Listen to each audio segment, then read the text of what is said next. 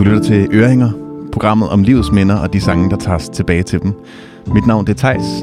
Og mit navn det er Jonas.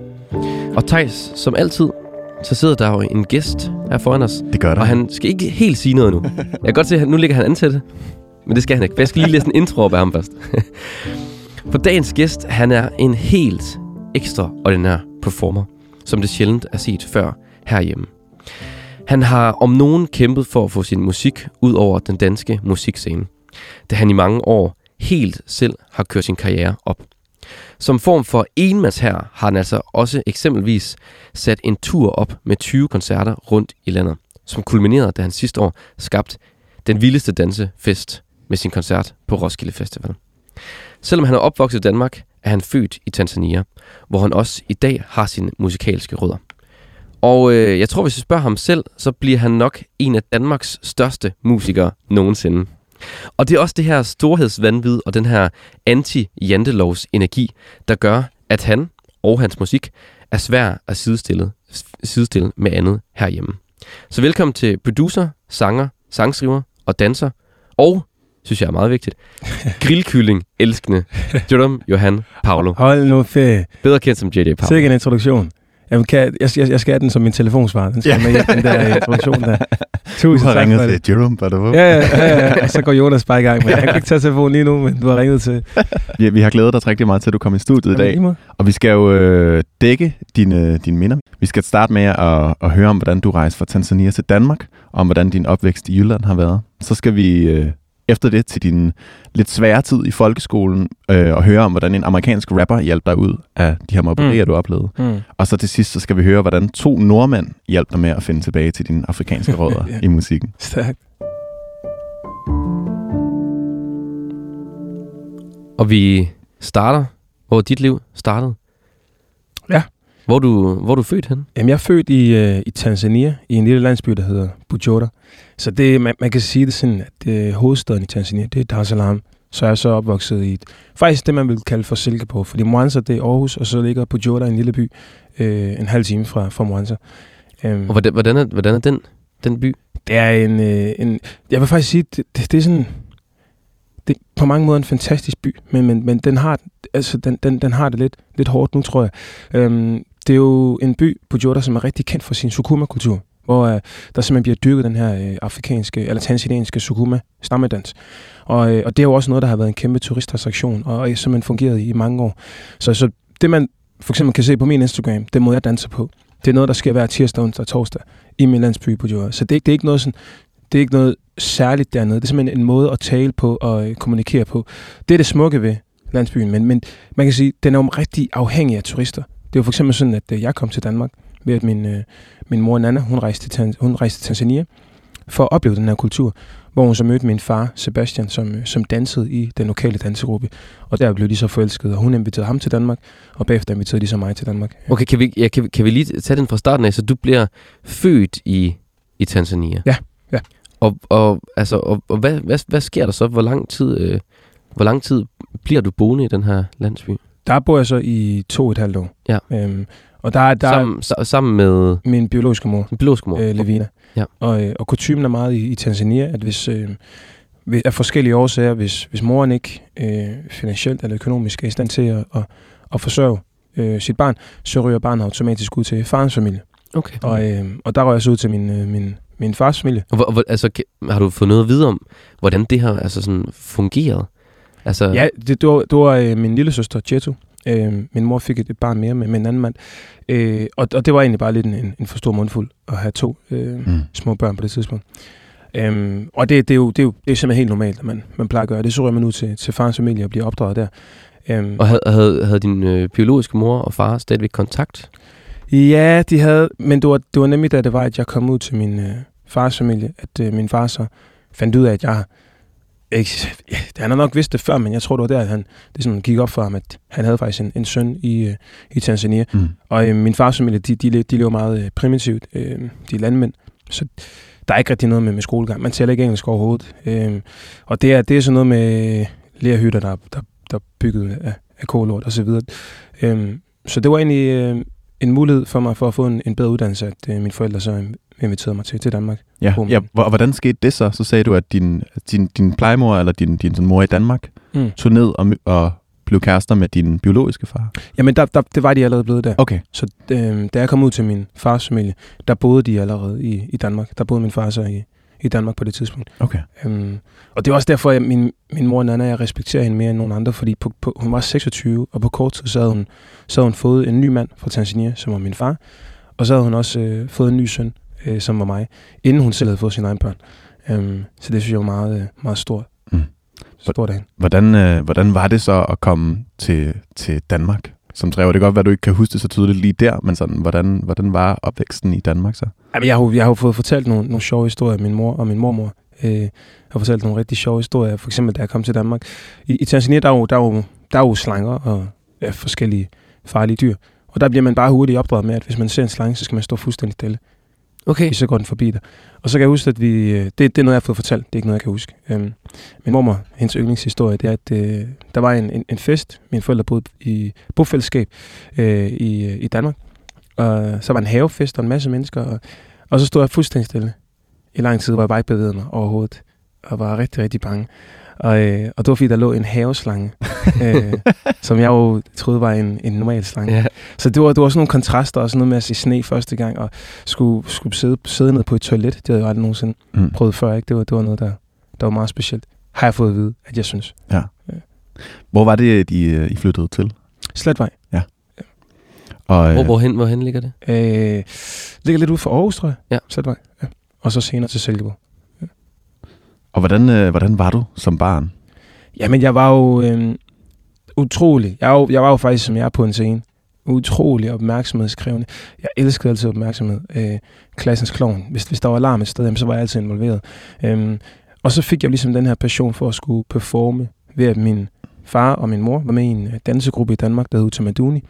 Øhm, og det, øh, der er simpelthen stået i scenekanten, og jeg ved ikke hvor mange gange, og set min far og de andre stå og danse der og bare tænkt, at dem der, dem skal jeg danse med. Min far skal jeg danse ved siden af. Det var ligesom det, der var mit, øh, mit, mit store mål, kan jeg huske dengang. Um, og så så jeg jo bare, hvad kan man sige, den reaktion, publikum gav, når man, når man lavede nogle fede bevægelser. Hvad var det for en reaktion? De øh, jublede jo. De jublede og klappede. Og, og hvad, den, hvad, gav, hvad gav det dig? Ej, den gav, den gav sådan, den gav sådan en sug i kroppen. Det er simpelthen...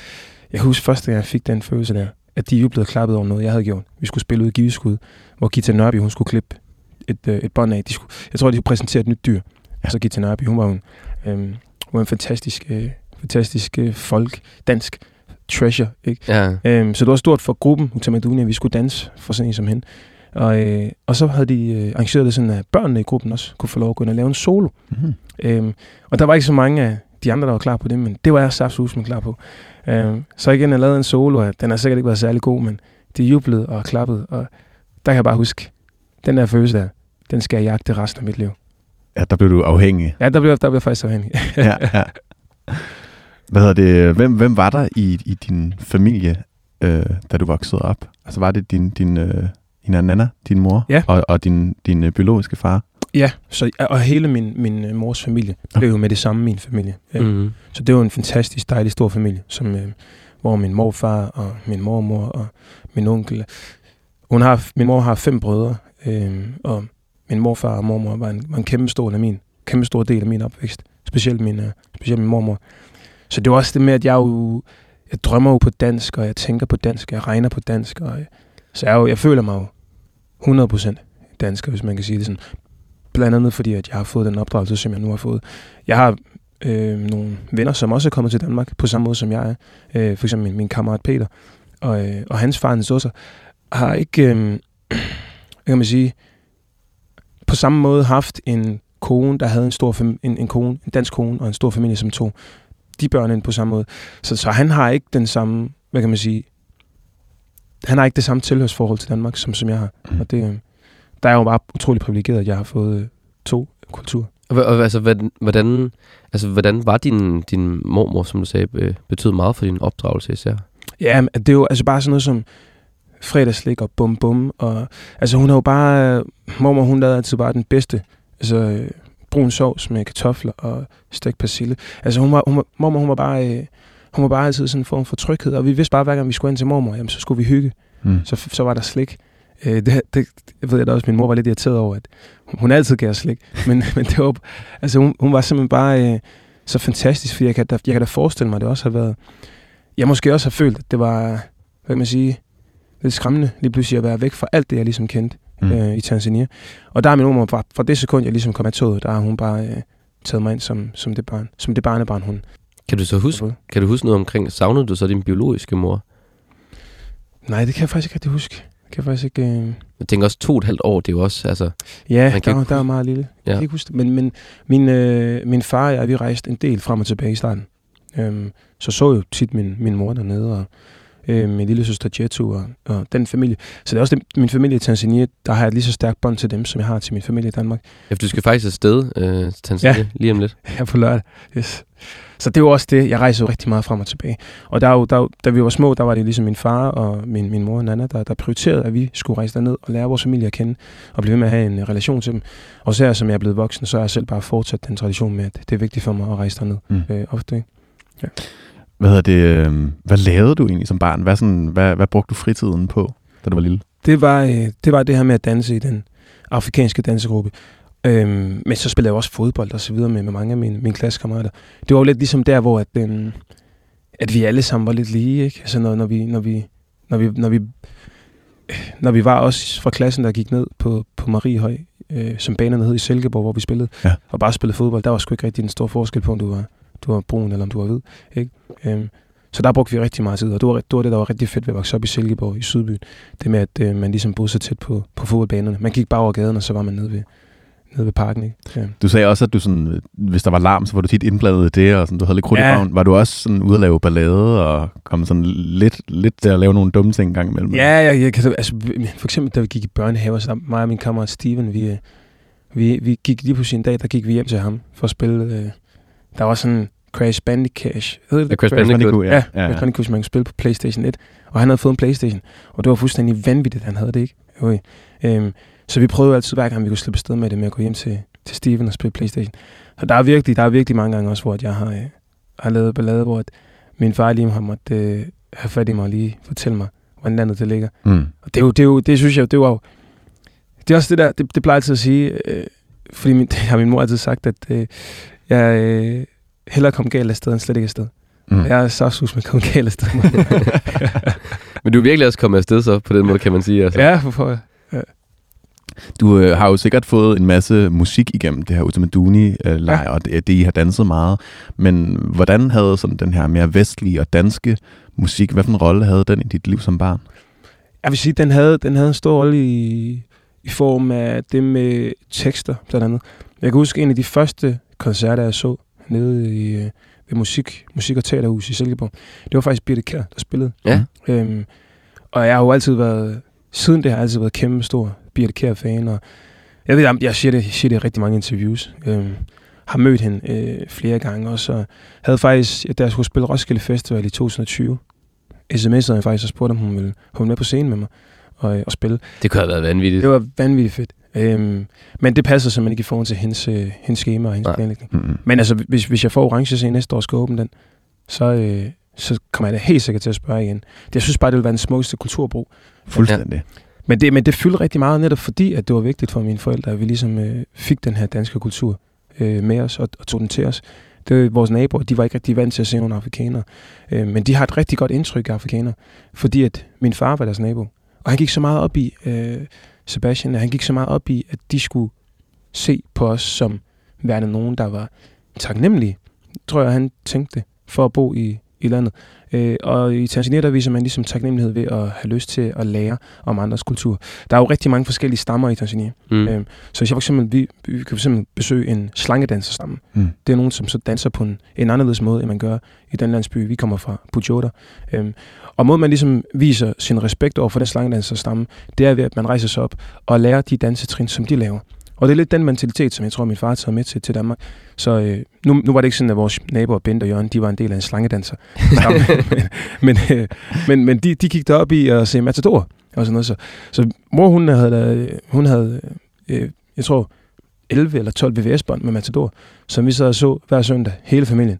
Jeg ved ikke, hvor meget min far forstod af det, men, men vi, er, vi børn der, vi, vi, vi fangede det og synes, det var helt vildt spændende. Og åh oh nej, har Maud fået, fået hovedpine igen, ikke? Ja. Det, det, var noget, der, mm. der var virkelig vigtigt for os. Hvad synes du sådan var den største øh, forskel øh, for dig sådan med det her tanzanianske musik og, og så Birte Kær? Altså det må også virkelig være, være en, en, en stor forskel for sådan en lille dreng. Ja, der, der var mange ting, som man kan sige var en, en stor kontrast. Øh, for eksempel det der med, at... Øh, det, det kan jeg huske, det synes jeg er meget mærkeligt. Det der med, at man ikke... I, i, øh, i SFO'en for eksempel, at man ikke... Øh, fordi det gjorde vi nemlig, når vi, vi kom ud til Maduni-lejren. Så fik jo meget den tanzaniske kultur fra ud til Maduni-lejren, ved at vi hvert år i Rampens skov på Djursland havde en hel uge, og hvis man bare dansede og spillede trommer. Og der kendte alle hinanden, fordi alle lærte hinanden at kende, mm. alle talte med hinanden. Og i SFO'en, der kan jeg huske, det var sådan noget med, at man, der var det specifikke grupper, der talte sammen, og det, det, det var sådan, jamen, vi er venner herover og jamen, de kender hinanden fra fodbold, så de taler sammen. Hvor jeg, jeg, jeg talte sgu med alle. Og det kan jeg huske, det var, det var, det var nogle af mine, mine kammerater, øh, en der hed Mads engang, som sagde, hvorfor gider du egentlig tale med alle? Der var, der var en, der havde øh, en, en ej, men det, det kan godt være, han hørte det. Han er sikkert voksen i dag og har et godt arbejde. En, der hed JD, som, som ikke var sådan den, den sejeste dreng. Han, øh, han, han havde noget, når han talte, at han stammede lidt, og der var ikke så mange, der talte med ham. Jeg har været hjemme hos JD og spist jordbær med hans familie og sådan noget. Fordi at øh, vi jo talte sammen øh, i SFO'en på samme fod, som jeg talte med alle andre. Så det kan jeg huske, jeg synes, det var så specielt det der med, at man, man var så reserveret i forhold til at skulle lære hinanden at kende. Ikke? Mm. Ja. ja, der var sådan en anden social kodex og ja, hierarki og sådan på lige den præcis. der måde. Ja. Men det, det var der ikke i, øh, i det, øh, den her... Nej, hvad, hedder det? Tamar, øh, Utamaduni. Utamaduni. Nej, det, det var der ikke. Det var der ikke. Ikke på den måde i forhold til, når, man, når trommerne ligesom var lagt. Der, man, der, der er meget hierarki i forhold til, hvis du er en god danser, eller hvis du spiller på, hvis du spiller på trommer, om du får lov at spille den trum, der ligesom skal lede de andre trommer ind, eller om du bare får pulsen, som er sådan en lidt nemmere opgave. Men lige snart trommerne er lagt på hylden, jamen så er der overhovedet ikke noget hierarki i forhold til, hvordan man, man taler med hinanden. Ikke? Ja. Mm. Men det, det, det, det, er, det, jeg tror, det er en vest, vestlig ting, fordi det har jeg også prøvet, da jeg lige flyttede til London som, som, som ung teenager, at øh, jeg sad i metroen derovre, og jeg, jeg, kunne, jeg vidste simpelthen ikke, om jeg var i gang med at køre den rigtige vej. Mm. Så jeg spurgte personen overfor, om øh, kører den her det rigtige sted hen? Ja. Jeg skal nemlig derover. Og personen var bare flink og sagde, ja, det er rigtigt. Okay. Og så spurgte, tænkte jeg bare, okay, nu, nu har vi ligesom sådan kommunikeret, og så spurgte, Nå, øh, er du lige kommet fra arbejde? Og der kiggede han bare på mig som, at øh, jeg havde spurgt, om jeg måtte kysse hans knæ. altså, det, det, var, det, var så, det var så, uh, det gør man ikke. Så Nej. var jeg visen op igen. Og, og sådan er det også nogle gange i, i Danmark, føler jeg. Er meget reserveret, men... ja. ja. Men, det, men, det, men det må have også, altså, det må også være, det må også have påvirket mange øh, mennesker på den måde. Altså jeg tænker også i sådan i din tidligere barndom eller tidlige barndom, altså det her med at at du så kunne snakke med alle, altså du må også mm. have skabt mange sådan connections. Ja, bestemt, bestemt det er jo også sådan, alle de steder, jeg har gået i skole, altså på HF, folkeskolen, efterskole, der er altid fået, der er altid blevet uddelt sådan nogle priser. Og der er altid fået den, der hedder øh, glædespreder, eller hvad kan man sige, øh, øh, den sjove, eller jeg har altid fået ligesom den der sådan opløftende pris, den der sådan, øh, der, der ligesom sådan binder folk sammen, hvis man kan sige det. Det, det er nok noget af det, som jeg aller mest glad for, at jeg arvede fra min far, fordi min far er fuldstændig på samme måde. Mm. Øhm, så det er da rigtigt. Der vil, der vil komme, der vil komme, når jeg en dag dør, der vil være tusind mennesker til min begravelse, fordi at jeg, jeg taler med så mange. Men det, der, der er der også mange gange, hvor, hvor jeg man sige, at altså, jeg, jeg, jeg, hvis, du går med, hvis du går en tur med mig, altså, jeg skal simpelthen hele tiden stoppe op og tale med folk. Ikke? Det, det er der flere kærester, som jeg synes var rigtig irriterende, at jeg skulle tale med alt konstant. Jodom, du har jo taget noget musik med ja. fra din barndom. Hvad er det, vi skal høre? Jamen, det første nummer, vi skal høre, det er simpelthen øh, et Michael Jackson-nummer. Øhm, og det er en kort forhistorie. Det er jo, jeg har jo altid elsket at danse Sukuma-kulturen osv.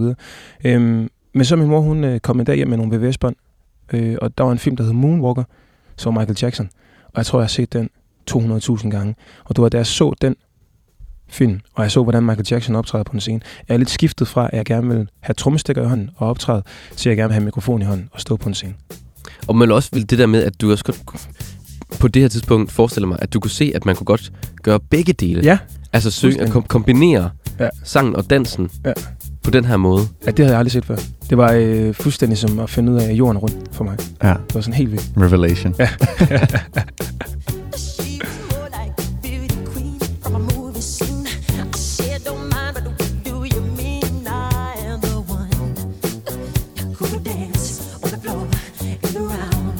fantastisk. Jeg har jo cyklet rundt hele dagen for at få nogle malaria-piller i dag. Ja. Jeg kom op i studiet mega træt.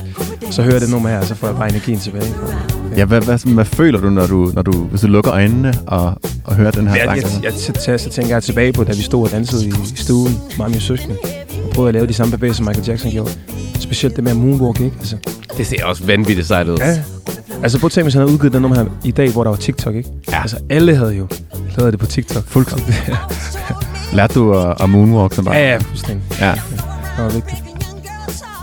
Hvad, hvad, hvad sagde dine, dine forældre så til, at, at du var så, var så vild med, med det her, og så også nu godt kunne tænke dig måske at synge lidt? Altså, Ligesom Michael Jackson. Jeg tror, min, øh, min, altså min, min, der har mine forældre altid været støttende. Jeg er altid, de har altid bare supported. Øh, jeg synes, vi har haft en masse, en masse krudt i røven. Ikke? Øh, men de synes, det har været fedt, at det ligesom har været vores måde at udtrykke os på.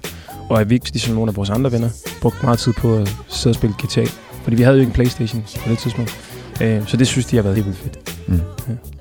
Hører du stadig meget Michael Jackson? Ja, rigtig meget. Men Ja, også ja. på min øh, opvarmning, inden jeg skulle spille koncerten. Okay. Ja. Altså, det er jo en, der er jo nogen, der synes, at det er sådan lidt kontroversielt stadig at sige, Ja, man kan lide det og sådan ja. noget. Har det, har det sådan ændret dit syn på ham, efter alle de her anklager kom frem? Og sådan, eller? Nej, overhovedet ikke. Overhovedet ikke. Det, det, er jo, det er jo også, hvad kan man sige, en, øh, en sag, hvor jeg tror, han blev frikendt, gjorde ikke? Jo, jeg tror, jeg ved faktisk ikke, om han nåede at blive dømt på det. nej, han, han, han, han, han inden aldrig for- dømt, men så kom der jo den der øh, dokumentar. Ja, den, den, den er altså besluttet, den er altså bevidst valgt ikke at se. Mm. Øh, Mm. Ja. Og jeg tror lige, om, lige omkring, da den kom ud, så skiftede jeg mit profilbillede til et Michael Jackson-billede også. Øh, og det kan da godt være, at der var nogen der, som ligesom... Men det er også det der igen, der, at man ligesom skal kunne øh, tilsidesætte musikken. For, altså, der, der er bare mange, der lytter til en masse rapmusik. Mm. Rapper, som ligesom har dræbt mennesker, ikke? Og så, Ja. så, Jo, jo. så ligger det nummer et på hitlisterne, ikke? Hvor det er sådan... Ja. Så den er, den er, altså det betyder ikke, jeg lytter selvfølgelig ikke R. Kelly, det er måske ikke lige den nummer, jeg sætter på, hvis- men, Nej. men Michael Jackson, det er sådan, ej, jeg synes altså, den er, Men han, altså også, hvad for sådan kiggen på det sådan musikhistorisk, ikke? Han er fuldstændig... Man kan jo aldrig komme udenom ham. ej, det synes jeg heller ikke, man kan. Det synes jeg heller ikke. Det må også være et fuldstændig forfærdeligt liv, han har haft. Altså, Ja. ja. det, det forestiller man, når han vokser op på den måde. Han har aldrig haft en barndom eller noget, ikke? Det, er- det, det må have været hårdt Ja. at vokse op under de kår i hvert fald. Ja, det tror jeg også. Ja. Det tror jeg. Men så at kunne skille øh, kunstneren fra musikken. Ja, det, det, det, det gør jeg i hvert fald i det her tilfælde. Ja. Ja. Der er ikke, øh, men der er, heller, der er også bare bevidst valgt ikke at se det, eller sætte mig ind i Mm. de anklager, der ligesom har været. Ikke? Og nyde kunsten. Ja, lige i præcis. for. Vi skal videre til dit andet minde. Ja. Hvor vi skal sådan lidt op i dine unge år i Silkeborg. Ja. Kan du ikke prøve at tage os med i skole? Prøv at beskrive den her skole, du gik på i, i Silkeborg. Jo, det kan jeg i hvert fald. Jeg gik på, øh, på Vesterskole, som jo øh, på mange måder er en, øh, en fantastisk skole.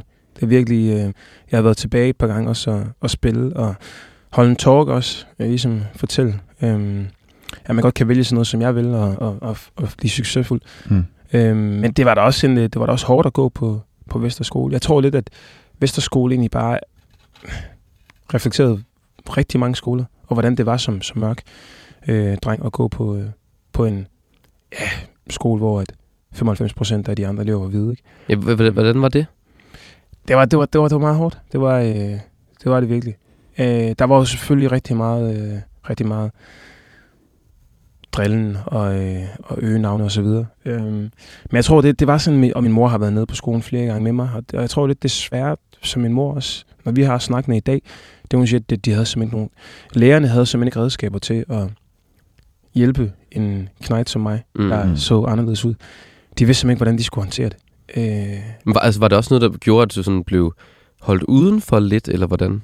Nej, altså det var, det var, man kan sige, det, det var fantastiske vej. Jeg gik jo jeg gik på en overgang, hvor at, der var et rigtig godt sammenhold. Så det var ikke, det var ikke for de elever, jeg ligesom øh, gik i klasse med. Det, var, øh, det havde været forfærdeligt. Så hvis jeg på den måde havde følt mig udenfor. Der følger jeg mig aldrig rigtig sådan anderledes øh, set på øh, af dem i, i deres øjne.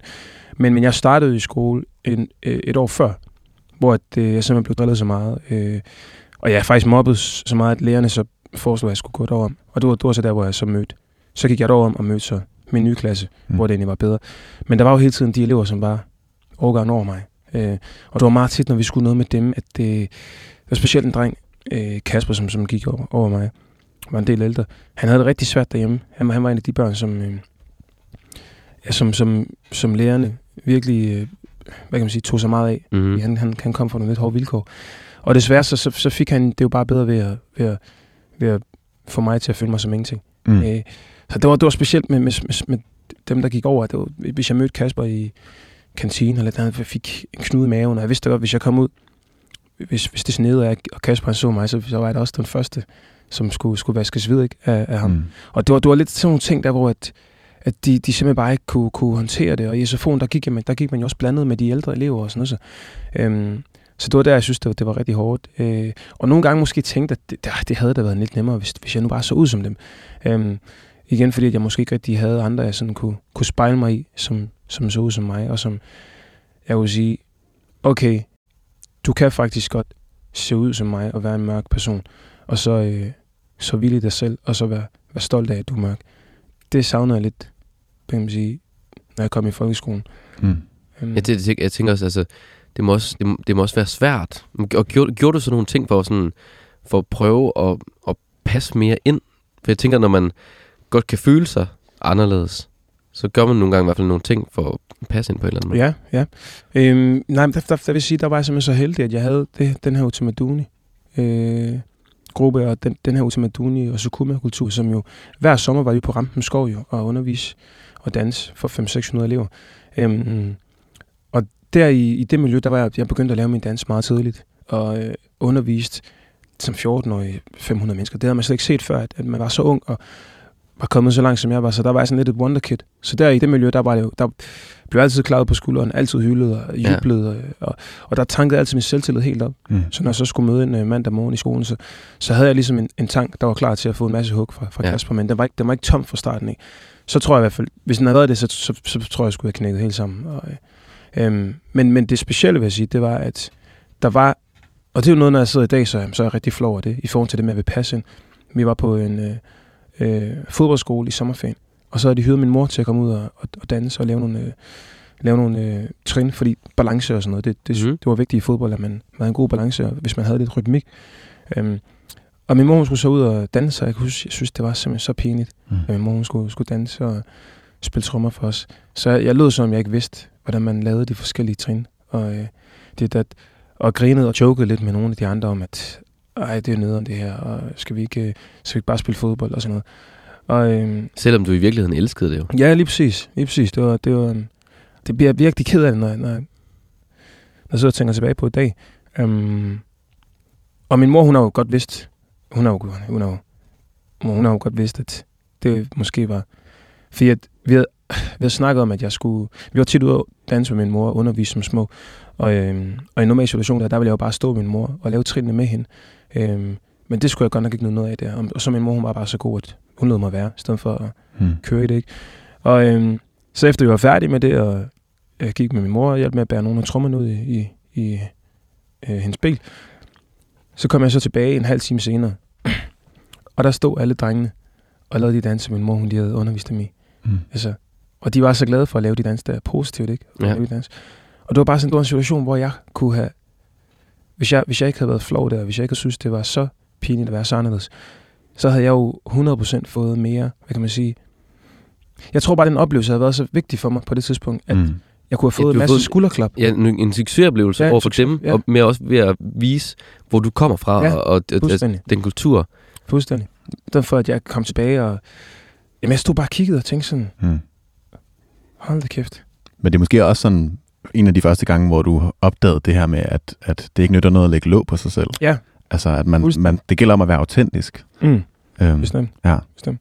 Men hvordan var det så efter det? Altså, begyndte du så mere at være åben omkring, at du ligesom dansede de her danse, og faktisk også undervist ja. rigtig mange mennesker i det? Ja, det, det gjorde det gjorde faktisk, øh, faktisk rimelig, med det, rimelig meget øh, lige efter det der. Så begyndte jeg ligesom at tage og ture hvile lidt med i min kultur. Mm. Men det var også det der med at, at være så anderledes. Det, det er jo virkelig sådan svært at få, fordi mine søskende, Anita og Mary, de har, de var selvfølgelig også mørke, mørke jeg gik på den skole, men, men der, der gik lang tid før, de startede på den skole, og jeg ligesom havde gået der i mange år inden, og de var lidt mere, de var lidt bedre til alle de andre sociale ting. Jeg, jeg, jeg drak ikke øh, alkohol, jeg var ikke, var ikke rigtig med til, til de der fester, hvor man, hvor man, hvor man øh, ligesom kigge op i de der andre ting med, at nu begyndte man at blive ung og ryge og sådan. Jeg var slet ikke en del af det. Ja, så jeg var rigtig, rigtig anderledes. Ikke nok med, at jeg var, var afrikaner og sådan noget. Men så slog jeg også på en bonkotrum. Altså, så jeg var jo det perfekte og det nemmeste offer. Mm. For det var jo det, man var vant til at se med, med, med nære, ikke? Og sådan noget, og slå på trummen. Og, og det var jo det, jeg elskede at gøre, ikke? Det var det, det eneste, som jeg ligesom gik op i, ikke? Øhm, så jeg tror virkelig, at den oplevelse der, den, den gav mig bare en følelse af, at så kunne jeg hvile. Så, så hvilte jeg bare i det. Så når jeg skulle til, i en sjældent gang komme til de forskellige halvbalfester og sådan noget, så gik jeg ind og lavede solo. Mm. Altså, og så var der nogen, der, stod, der stod og grinede og syntes, at øh, hæft mand, se ham nære derovre, ikke? Men, øh, men hvis der så bare var fem, som synes, at det var sejt, det der, så, øh, så var det dem, jeg valgte at fokusere på. Mm. Ja. Hvordan, hvordan, var det sådan aktivt valgt, at du, ikke havde lyst til at, til at, at drikke og alle de her ting? Altså sådan til alle de her fester? Ja, det, det, det, var, det var bare ikke rigtig noget, jeg gik op i. Det sagde mig bare ikke rigtig så meget. Øhm, og det, der kunne jeg godt se, det var der, at man ligesom sådan mødte en... Man blev rystet sammen på en anden måde. Ja, fordi det, det, det, det er jo, altså, jeg er selv fra, øh, fra Vestjylland, ikke? og jeg, mm. jeg ved, hvor stor en del det er med de der, især ja. halvballerne, ikke? og at man møder nye mennesker, der, altså, ja, ja. og der er alkoholen bare en stor del af det. Ja, det er det. Og jeg ved også bare, så dem, der så ikke drikker, mm. der kan man nemt komme til at være udenfor. Ja, bestemt. I, i forhold til det med de ting, med fester, ja. der var også, det var også tit, der blev holdt fester. Øh, og så, så var der nogle forældre, der havde klaget over, at alle ikke var blevet inviteret med. Og så blev man tvunget til at skulle invitere sådan som mig med til mm. festen, fordi, at, fordi at alle skulle være med. Øhm, og det, det, øh, det husker jeg, jeg tænkte ikke så meget, jeg følte mig ikke så udenfor i forhold til, fordi jeg synes jo også, det var, når jeg var til de ting, jeg synes også, at det var sådan, jeg følte ikke, jeg passede i mm. forhold til det med at skulle drikke og fest. Jeg sagde simpelthen bare, øh, en fest for mig var, at man satte musik på og dansede, eller man stod på trommen og så kunne lave nogle soloer. Men det er jo også det, det der, det der mærkeligt ved den danske kultur, ikke? Mm. Af at i, altså, at man danser typisk ikke i Danmark, i hvert fald ikke sådan, især nej, nej, den alder, nej. hvis man ikke har drukket. Mm. Nej, nej, det er også det. og, og det er jo lige omvendt. Ja. Ja, i Tanzania, ja. Der, der danser man inden. Og, altså, der danser du hele tiden. Det er jo, Præcis. Det er jo ligesom, hvis du skal fejre noget til en begravelse, så danser du. Der er der den vildeste dansefest, og folk smiler og jubler. Det er jo igen det der med, at det er ligesom en måde at kommunikere på. Altså, mm. det er jo en måde at... Men vi danser, hvis vi er ked af det. Vi danser, hvis vi er glade. Øhm, og det, det kan jeg huske, det var så specielt, at til de der øh, røde sodavandsfester, der, der, der stod man jo bare ja. øh, med sin Kawasaki-sko, ikke? Og øh, på pokker, man. Der stod man bare og kiggede og tænkte, for fanden, altså hvad? Det husk, det kunne slet ikke... Øh, det synes jeg var, var meget specielt. Det er også lidt det samme, det der du sagde med, blandt andet, det var, da du var øh, flyttet til, til England, og det her med, at folk ikke snakker sammen. Mm. Altså, der, der er jo også en kultur for, at man lige skal drikke sig mod til. Ja, ja, præcis. Altså, ja. Hvordan var, sådan, var du nogensinde til fester, og så snakkede du med folk, du... Eller så var der folk, der snakkede til dig, som ikke havde snakket til dig før, fordi de var fulde? Og... Ej, det, det, det, nu kan jeg tydeligt huske de forskellige slags fester, jeg har været til. Og der er egentlig bare snakket med dem, jeg kendte fra min ja. forskole. Der jeg synes det var lidt pinligt og lidt genert.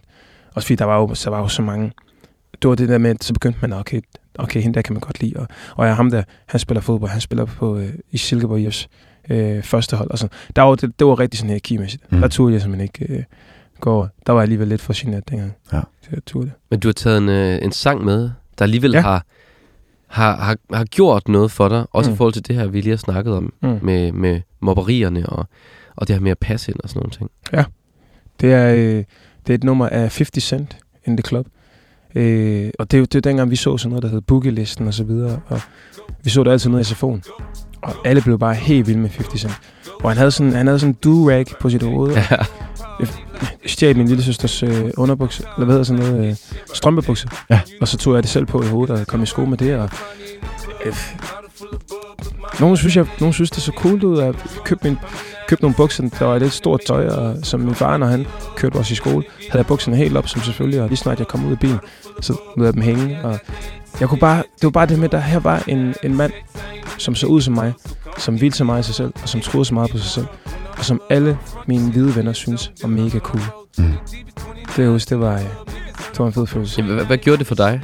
Ja, men det gjorde, det gjorde jo, at det, det gjorde også bare sådan socialt, at, at jeg fik lidt street cred, fordi der var ikke nogen af de andre, der lignede 50 Cent. Um, så jeg begyndte, jeg satte mig jo bare helt vildt meget ind i 50 Cent, og købte 50 Cent CD'en, og havde den med i skole, og så spillede den, og jeg kan huske, at en af de, en af de sejste drenge, han, øh, han inviterede mig hjem til ham, fordi 50 Cent havde udgivet en ny sang. Hvor jeg sådan, okay, shit, man. Jeg cyklede hjem til ham, for at skulle høre 50 Cent nummer 1. Det var, det, det, åbnede, det åbnede en masse døre for mig, øh, og lukkede desværre også en del. Ja, hvad for nogen lukkede det? Det lukkede lidt dørene til min, til min tangentiske kultur. fordi jeg ligesom valgte at fokusere på den, og jeg ligesom følte, at jeg, hvis jeg, hvis jeg bare bildte mig selv nok ind, at jeg kunne ligne 50 Cent, eller virke som en amerikaner, så, øh, så ville jeg blive set på, ligesom han gjorde. Øh, men det, det, er jo, det er jo slet ikke sådan, jeg er. Jeg er jo slet ikke hiphop-tøj. Og så, altså, så det var jo... Øh... Og det, det, jeg synes, det siger meget også om... Øh, altså sådan om, om, om, Silkeborg og generelt, mm. hvor, hvor bredt det spænder sådan rent kulturelt, at man har set 50 Cent, og så har man tænkt sådan, du er nærmest 50 Cent. altså. Ja, altså det, det, er jo, det er jo, når jeg tænker tilbage på det, så har jeg jo egentlig bare været en, en utrolig usikker ja. dreng, uden, øh, uden selvtillid. Og det er jo derfor, jeg har forsøgt at tage, hvad kan man sige, lidt den maske på, som, som, som 50 Cent han havde. Øh, det, var, det var sådan den eneste, jeg følte, jeg kunne spejle mig i på det tidspunkt. Øh, fordi hans, hans, hvad kan man sige, hans indflydelse i vores SFO, den var så kolossalt stor. Altså, det var 50 Cent og Eminem. Det var, de var guder øh, for os som børn dengang. Um, og der kan jeg bare huske, der, øh, der, det, det var ligesom en, en hurtig vej for mig for at kunne, øh, ja, kunne få noget accept og kunne få noget anerkendelse og kunne få noget, hvad kan man sige, respekt og øh, vigtigt selv få noget selvtillid, som jeg virkelig hungrede efter, når jeg, når jeg var i, i folkeskolen. Ændrede du dig også på andre måder end bare det tøj, du havde på?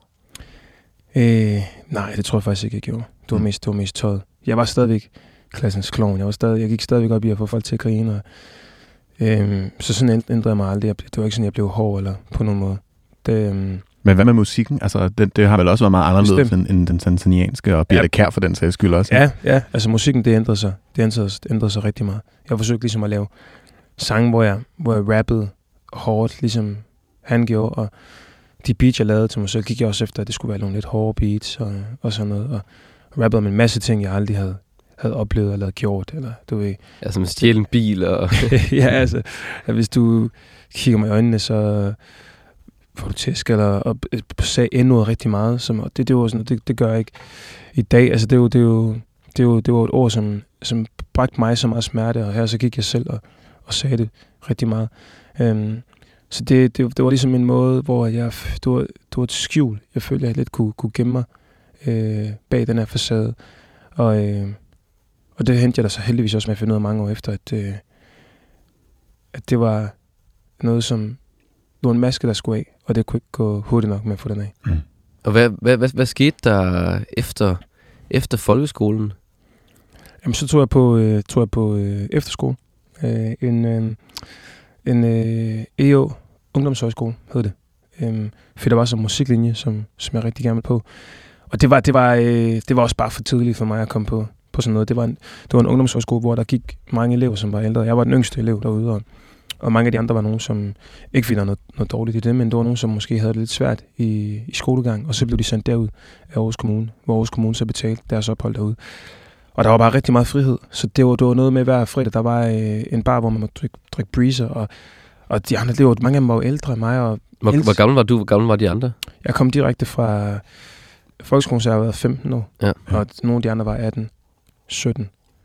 En enkelt var 19, men han gik der meget kort. Ikke?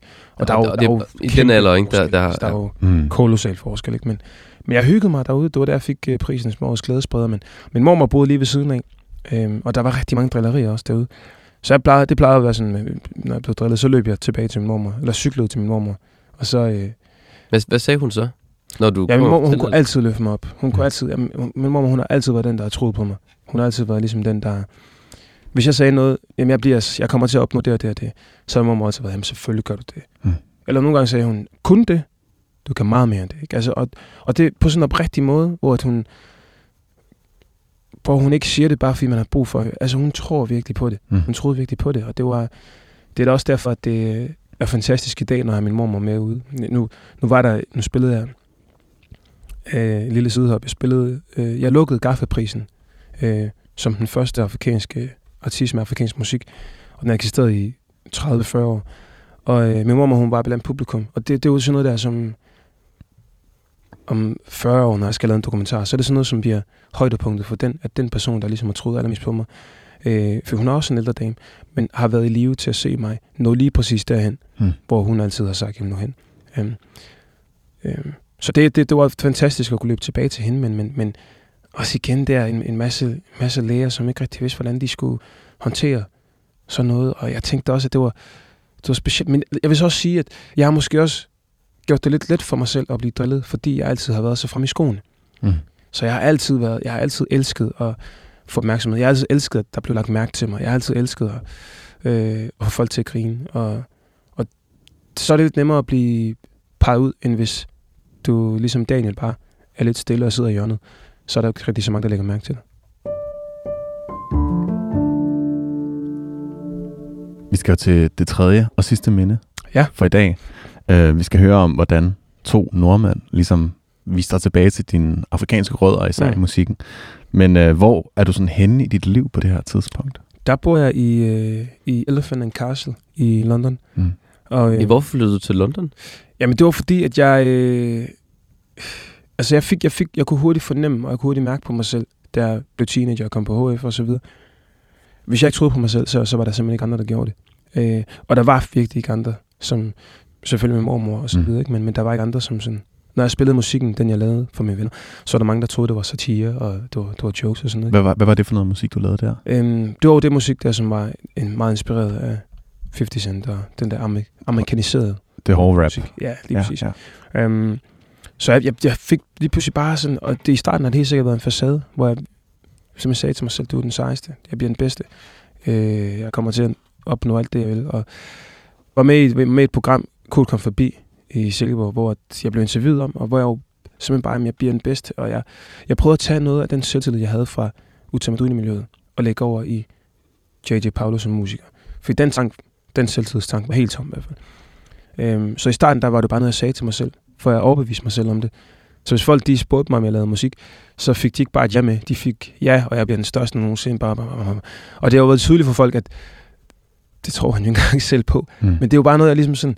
Så jeg valgte at flytte til London, og sagde til mine forældre, at nu flytter til London, og jeg bliver den største, og jeg kommer først tilbage, når jeg er millionær. Og så, du, så du flyttede bare til London sådan uden øh, rigtig nogen sådan plan, eller hvad? Ja, direkte efter HF. Så jeg har fået et sted at bo derovre, og så hvis jeg bare skulle finde et arbejde, og så øh, var min plan egentlig bare, at jeg havde, lavet nogle, jeg havde fået lavet nogle CD'er, hvor der var to af mine sange på, og så ville jeg bare dele dem ud og håbede på at få en pladekontrakt.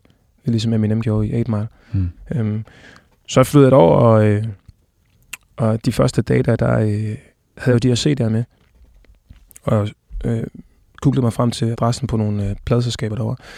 Afleverede øh, de fleste steder måtte jeg ikke komme ind, men der var et sted, hvor jeg måtte komme ind og aflevere den øh, til receptionisten, som sagde, at hun nok skulle, skulle give den videre.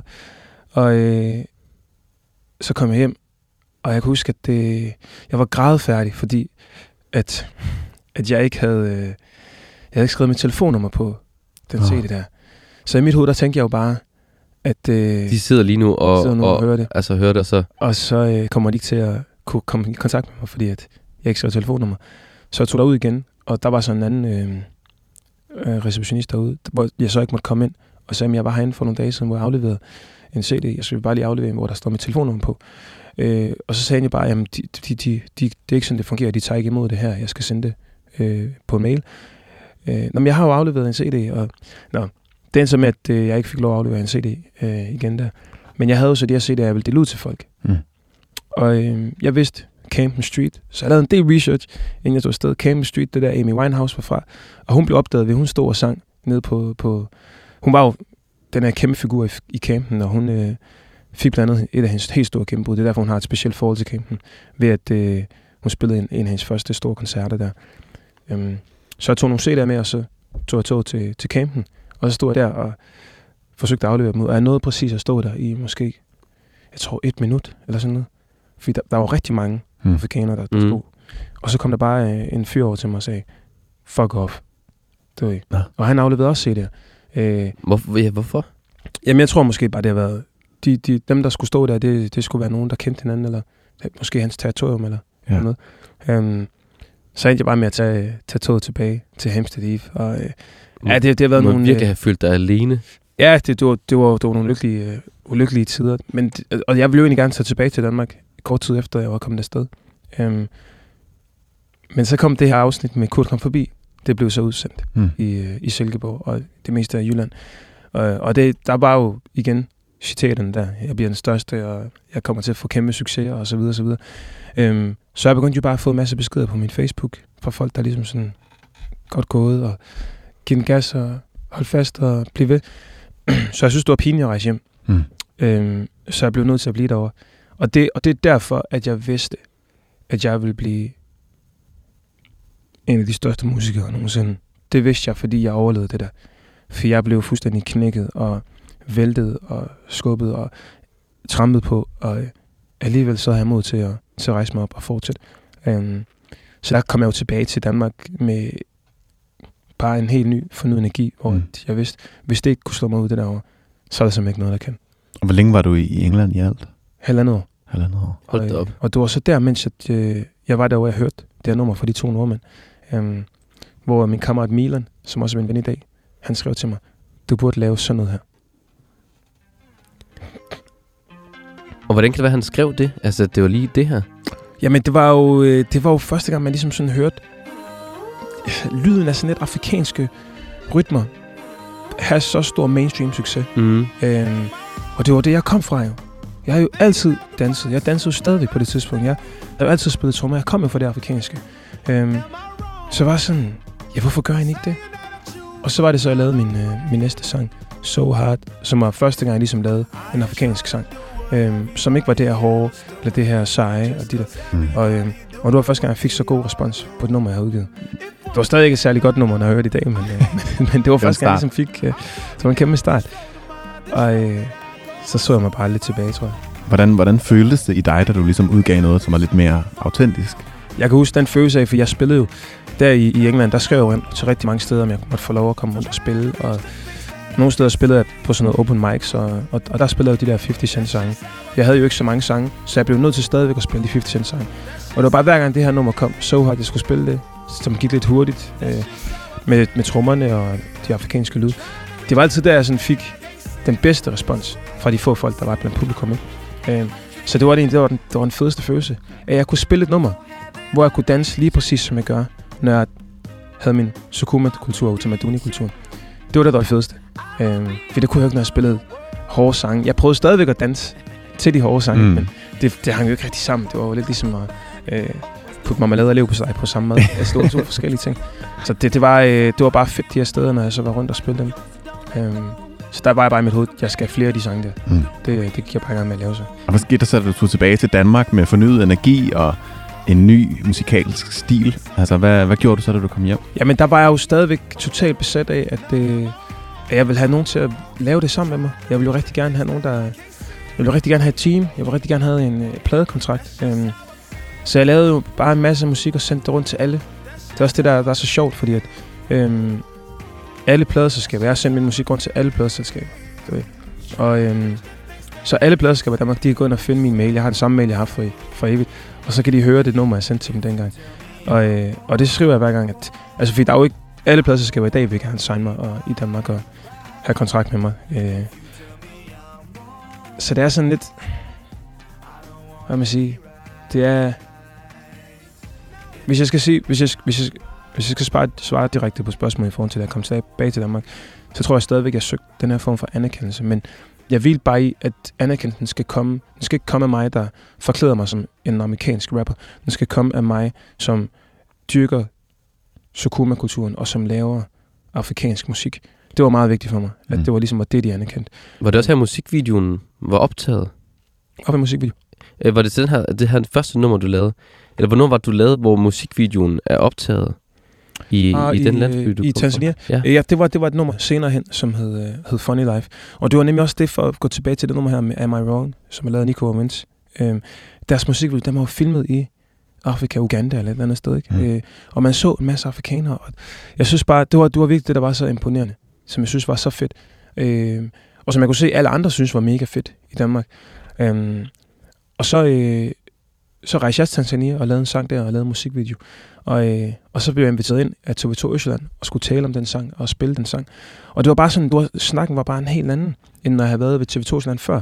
Hvor alle de andre gange, og det er også derfor, jeg tit, de klip, de ligger rundt omkring, og jeg elsker øh, at, at have de klip fremme, fordi før i tiden, der var snakken i Kurt kom forbi, det var jo, det var jo lidt sådan, satirisk. Altså, det var, det var det sådan som, at det, det, det var, det var sat op som, at det slet skulle være en joke. Det var, det var fremstillet som, at okay, nu, nu har vi et stykke produkt her, som I kan grine af. Mm. Altså det var sådan, det lidt var ikke... Øh, det følte jeg ikke dengang, men det, det kan jeg jo tydeligt fornemme nu, og jeg var med i natholdet, de havde nogle, øh, de havde nogle klip, de også brugt, som var totalt her, griner ham her, ikke? Mm. Øhm, og nu, nu møder jeg jo Anders Breinhoff ved alle de store festivaler, jeg er ude at spille på, ikke? Øh, hvor jeg griller ham med det hver gang. øhm, men det var, jo, det var jo lidt som sådan, det var jo, det var første gang der med Funny Life, den video, jeg lavede i Tanzania. Der kom jeg ind i programmet, og der, blev, der, der tog han mig seriøs, mm. som seriøs musiker. Og, øh, og det var, fandme, det var fandme en fed følelse. Det var sådan nogle små, kan man sige, positive ting, fordi det var stadigvæk mega hårdt. Jeg spillede stadigvæk Saltenmarkedet på gågaden i Silkeborg foran ingen mennesker, ikke? Men, men der kom ind ned sådan nogle positive op, øjeblikke, som betød rigtig meget for mig, fordi jeg netop var alene om det. Jeg tænker også, altså, øh, både din biologiske mor og hele din familie i Tanzania, hvad sagde de til, da den her musik kom? Ah, men de elskede det. De elskede det. Det var jo... Min far, han, øh, han har jo set rigtig mange af mine koncerter, hvor jeg har lavet det der hårde 50 Cent musik. Han har stået og filmet hver gang. Øh, men når jeg så begyndte at lave det andet musik, så begyndte han at stå og danse i stedet for. Mm. Øhm, og bare for, for sådan at skulle... Øh, øh, i dag der går det, jo, går det jo fantastisk, og jeg spillede på Nemoland her forleden, hvor det er flere, flere tusind mennesker, øh, publikumsrekorden og så videre, og så, så står min, øh, min far dernede og filmer, og så går vi i gang med at spille. Øh, for nu, nu laver jeg kun afrikansk musik. Al min musik er ligesom hviler i min kultur. Og så er det det nummer, hvor min far han hopper op på scenen og mm. står og, og danser med mig. Og øh, så her i torsdag står vi i Godmorgen Danmark, som er Danmarks mest sette program, hvor mig og min far var i programmet, og vi skulle bare tale om, hvor positivt det er at lave afrikansk musik, og øh, hvordan vi lykkes med at få en masse danskere til at danse med det. Ikke? Så det er jo bare, øh, det, er jo, øh, det er jo den smukkeste historie, mm. når man ligesom hører det. Ikke? Den, ja. den hårdeste, men også den, den, den smukkeste. Hvordan føles det sådan, det her med, da du var lille, og du så din far danse, og du tænkte sådan, åh, oh, det vil jeg også. Og nu er det dig, der står på scenen og mm. danser og spiller din musik, og så kommer din far op og danser. Hvordan, hvordan føles det? Ja, det er fantastisk. Jeg vil sige, jeg, jeg, jeg har opnået rigtig mange store ting, og jeg kommer til at opnå rigtig mange store ting. Men det største for mig at opnå, det er alligevel at blive optaget som medlem i Ultimaduni-gruppen, hvor jeg kunne danse side om side med min far i godt og vel over 10 år, hvor vi har stået. Ikke? Øhm, det vil altid være det største at stå og danse med ham. Og så det klip fra Godmorgen Danmark og det klip fra Nemoland, hvor vi står og danser, det er jo, det er jo sådan et klip, jeg øh, skal vise min, min egen børn en dag. Mm. Og sige, jeg forventer også, at I bliver en lige så god søn, som jeg var. Så I kommer op og danse for mig. der er forventninger. Jodom, her til sidst. Hvis du har sådan en ting, du kunne sige til dig selv, til, hvis, da du var 16 år, ikke havde ikke så meget selvtillid i, i sådan din egen ting, hvad vil det så være? Um, jeg tror, jeg vil sige to ting. Det ene ting, jeg vil sige til 16-årige Jerome, det er, du gjorde det. Du fucking gjorde det. Alene. Mm. Og for jeg har jo altid gjort det, som jeg tit uden at holde foredrag, som jeg også, for folk de også tit spørger sådan, har du aldrig, har du aldrig været ved at give op? Har du aldrig været ved, har du aldrig... Og jeg har simpelthen altid bare taget øh, folks tvivl. Det har ligesom været sådan, folks tvivl har jeg brugt som, som benzin, jeg har puttet i bilen, der kører mod min drømme. Øhm, og jeg vil sige, jeg havde brug for alle de slag der. Jeg havde brug for at tage den maske på. Jeg havde brug for alt det. Så jeg vil ikke ændre noget som sådan. Øhm, men jeg tror nok, det vigtigste, jeg vil sige, det er til 16 år i mig, som var så usikker og havde så lav selvtillid, det er, din kultur kommer til at redde dit liv. Så hold fast i den. Det synes jeg er den mest perfekte måde at slutte programmet på. ja, det er et virkelig et godt punktum. Ja. Tusind, tusind tak, ja. Jerome. Jamen tak, tak for... Øh, altså, det blev meget følelser, det er slet ikke regnet med. Det var Vi er så også fedt for mig, man. Ja, det var en, ikke noget at tale om så tit. Så. En, en fed rejse, synes jeg. Ja. Vi er glade for, at du har lyst til at åbne op. Jamen tak, selv mm. tak. Mit navn det er Jonas Folher. Og mit navn er Thijs Sago. Og tusind tak, for at du lyttede til ugens afsnit af Ørehænger. Hvis du vil høre mere Ørehænger, så kan du finde vores andre programmer, der hvor du finder dine podcasts, eller inde i 24 app.